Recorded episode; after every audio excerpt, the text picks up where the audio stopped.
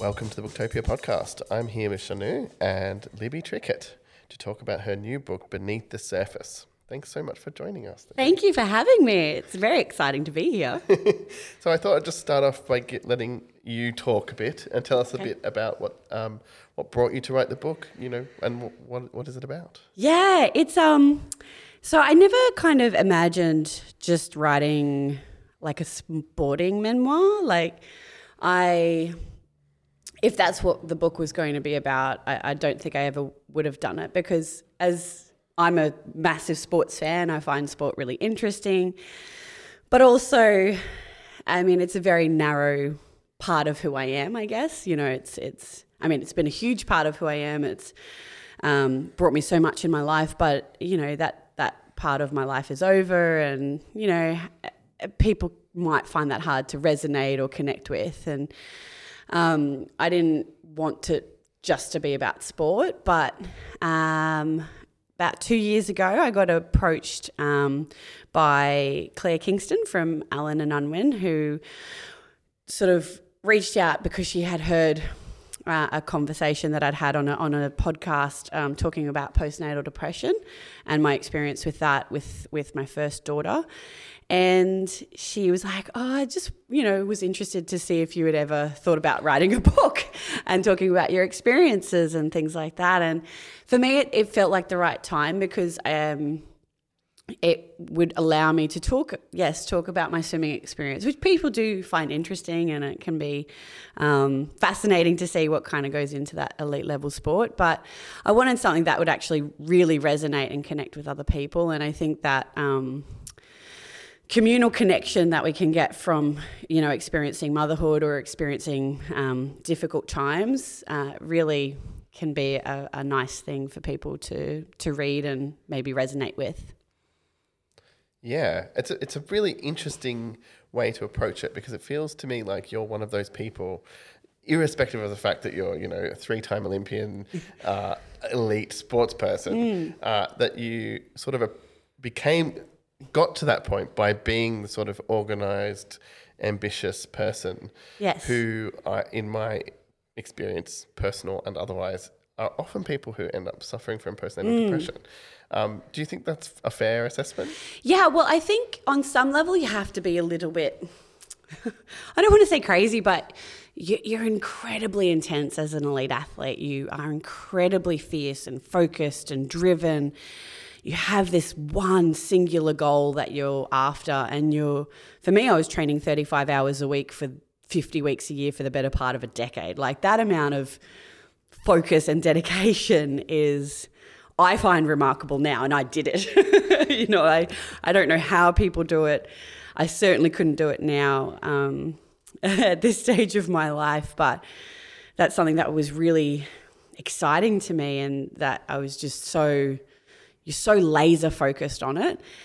And yes, I think even when I was achieving the very best that I did in my swimming career, and, you know, I got to achieve everything that I could have dreamt of. Yes, there were things that I wish I could have done better, but that's the athlete in me. You know, I won 4 Olympic gold medals, but still that wasn't perfect for me in my mind at that time.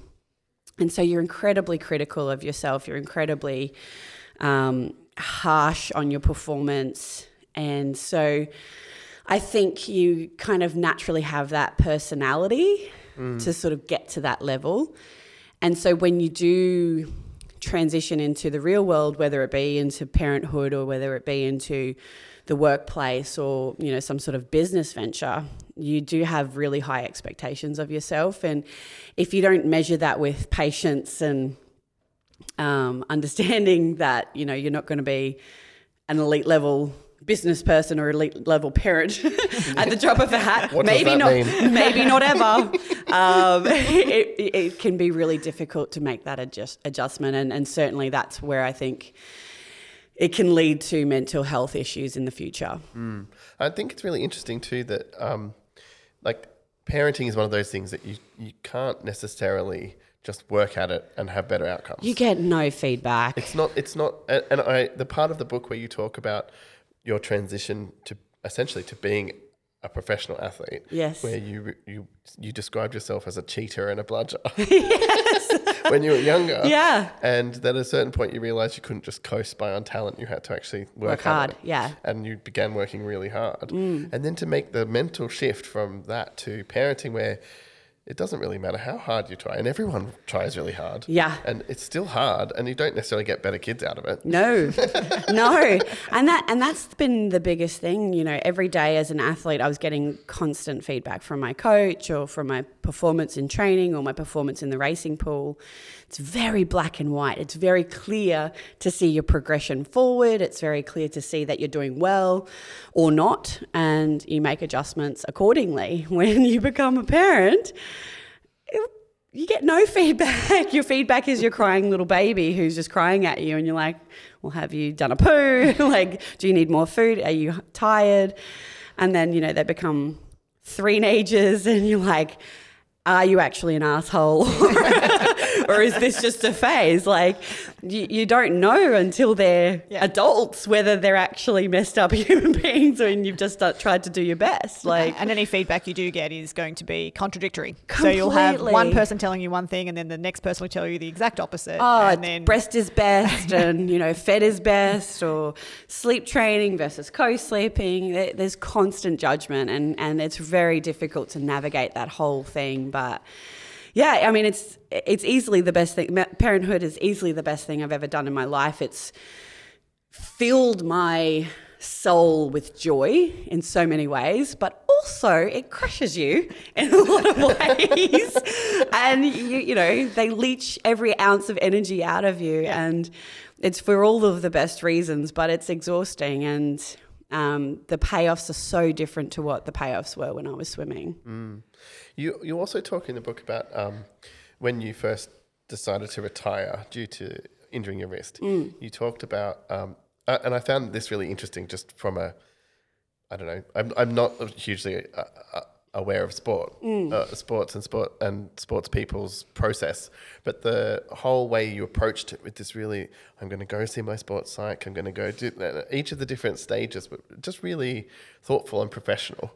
Thank you. You know, and then I thought being thrown into the deep end with, you know, postnatal depression is such a big thing, but it's people usually aren't that prepared. No. To approach it, you know, they don't expect it, they don't know where it's coming from, and they don't have someone on hand to talk to.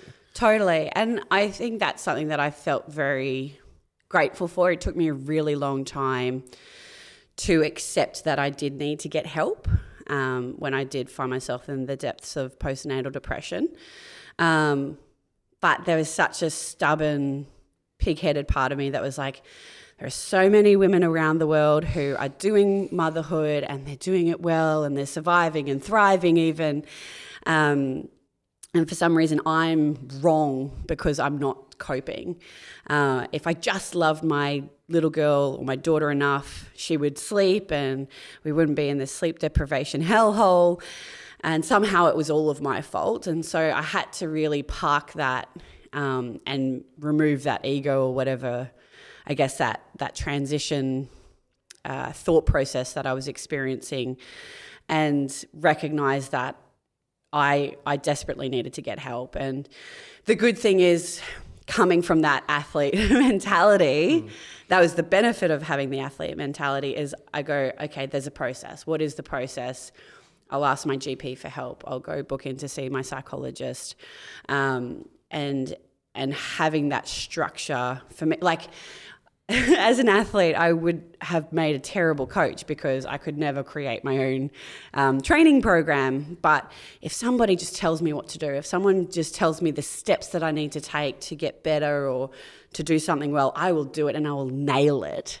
But sometimes you need someone to hold your hand and give you permission to feel certain things and to give you a structure. And that, for me, I needed an adultier adult to tell me what to do, basically.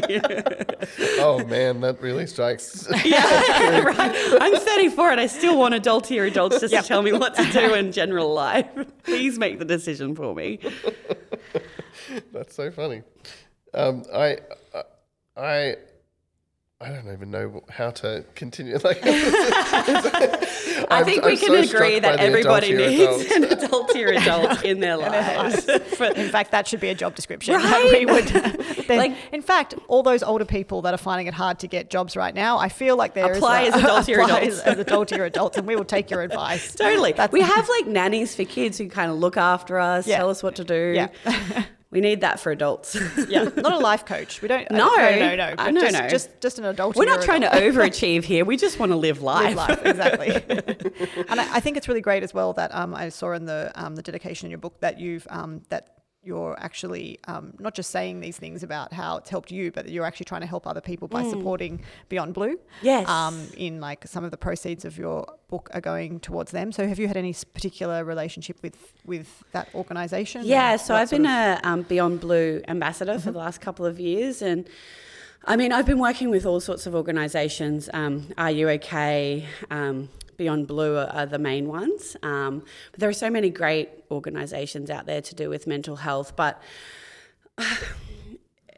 the whole reason that I wanted, I guess, to do the book was just to make people feel more normal in their everyday lives. Like, I think so often, particularly in today's society, everything's so Instagrammable and everyone's living their highlight reel and comparing themselves to highlight reels, and that's not reality. That's not the world that we live in every day. I mean, if it is, that's awesome. Like, go you. But for me, that's not my experience of life. And so I wanted to, because part of my healing is talking about my experiences and trying to lighten the burden, because life is hard. There's stress constantly that we're all under, whether it be financial, relationship, children, aging parents. There's so much every day that we're and that's not even to think about laundry and cooking and just the everyday mundane tasks that we're all sort of coping with. So I wanted to sort of make people realise that there's such a collective experience, there's a collective human experience, and I'm sure people might be surprised by some of the stories in my book and some of those. You've been very open, and which I think is fantastic, because thank you. You know, the last thing that you want, as you said, is to sort of give this false impression to people of what. If you're successful in this, that means you're going to be successful in everything. Totally. And that you can be very successful at something and then still struggle with other things, and that doesn't make you a lesser person. And you can be struggling at the same time. Yeah. I absolutely could not believe the photo that you shared, and there's some fantastic photos in here of like when you were little throughout your career and with your family. Yeah. But the one where you said this is a photo of yourself with your daughter and this is where you were struggling with depression, and your smile is as big as it was when you were winning a gold medal. Yeah. So it just goes to show that you actually... You don't know. You don't know what's going on behind the scenes of people's lives, and I hear so many stories of relationship breakdowns and people going through divorces that you're like, I thought you guys were happy. That's right, and you don't really see those ins and outs. And I think, I guess in an ideal world, I hope that creates empathy for people. They start to see that. Sure, I loved swimming and I loved what I was doing, but I was incredibly tough on myself. Oh, that really comes across as well. Yeah, incredibly it really tough. Does. I couldn't believe some of the parts where you were talking about your performance. And I'm like, to anyone else that's outside of that world, we're looking at you thinking, you're crazy. Amazing. How are you even doing any of this? Totally. But to you, because it just wasn't enough. You haven't met your goal that you'd set for yourself. Yeah. Exactly. So I hope that sort of... it creates like an empathy, and I know that my experience of going through postnatal depression particularly has really, I don't know, because before you have kids you're like, I was judging my sister. I was like, why would you do that? That seemed like a terrible idea. I would never ever do that with my child. And then you get there. The best parents in the world don't have children. Totally. And you get there. I mean, I told this story to my sister the other day, actually. It's her youngest, but he would have been maybe 3 or 4 at the time. And he did a bush wee in the park. And I'm like, for those who don't know what a bush wee is, it's just like pulling your pants down and doing a wee in the middle of the park. And I was like, horrified. I was like, what sort of person are you creating that you're just allowing your child to pee wherever he needs to pee? There's a toilet like 300 meters that way. Just take him. And then I laughed so hard because she's now 4, but she would have been about 3 at the time, actually. Needed to go to the toilet. I had my had my 6-month-old in my arms at the time. The toilets were back like 500 meters away, and I was like, this was on the side of the road. I'm like, just pull your pants down and do your piss there. And so I started laughing so hard because I'm like, oh dear, this is everything that I was judging everyone else for. I've now become this bogan parent who's just allowing her child to pee on the side of the road, not even trying to hide what she's doing, not even trying to be subtle. And you just, yeah, I think if you can poke fun at yourself, it lightens the burden of what life is. Hard. Life can be a burden. It can be challenging. If we just try and find the humour and the lightness as much as we can in all of our experiences, and if we share them more openly, then maybe people won't feel so isolated and lonely because they go, oh, I'm not the only one. I'm actually quite normal. Yeah. And but you don't know that unless other people are talking about their experiences. 100%. I think that is so true, and as much as I would love to keep talking to you, a great spot to leave it. Yes, I always try and leave it on a positive note. Yes, exactly. And you did it all by yourself. Thank I didn't you. Even need to get you there. Yes, awesome. Plus, speaking of children, I think that's somewhere you need to be picking them up. Yeah. But and you know, I urge everyone, please go and read Libby's book. It's really. Even though she is an elite sports person, this is a really accessible read. She tells it like it is, but is also a very empathetic teller of this story. So thank you. Thank you so much for joining us. My pleasure. Thank you for having me. And you can buy Beneath the Surface at booktopia.com.au. Thanks for listening to the Booktopia podcast. Don't forget to subscribe to us on SoundCloud and iTunes. And if your eyeballs need a workout, check us out on YouTube at Booktopia TV. And don't forget, for all books featured on this episode and all episodes of the Booktopia podcast, head to Booktopia, Australia's local bookstore, at www.booktopia.com.au. Thanks for listening.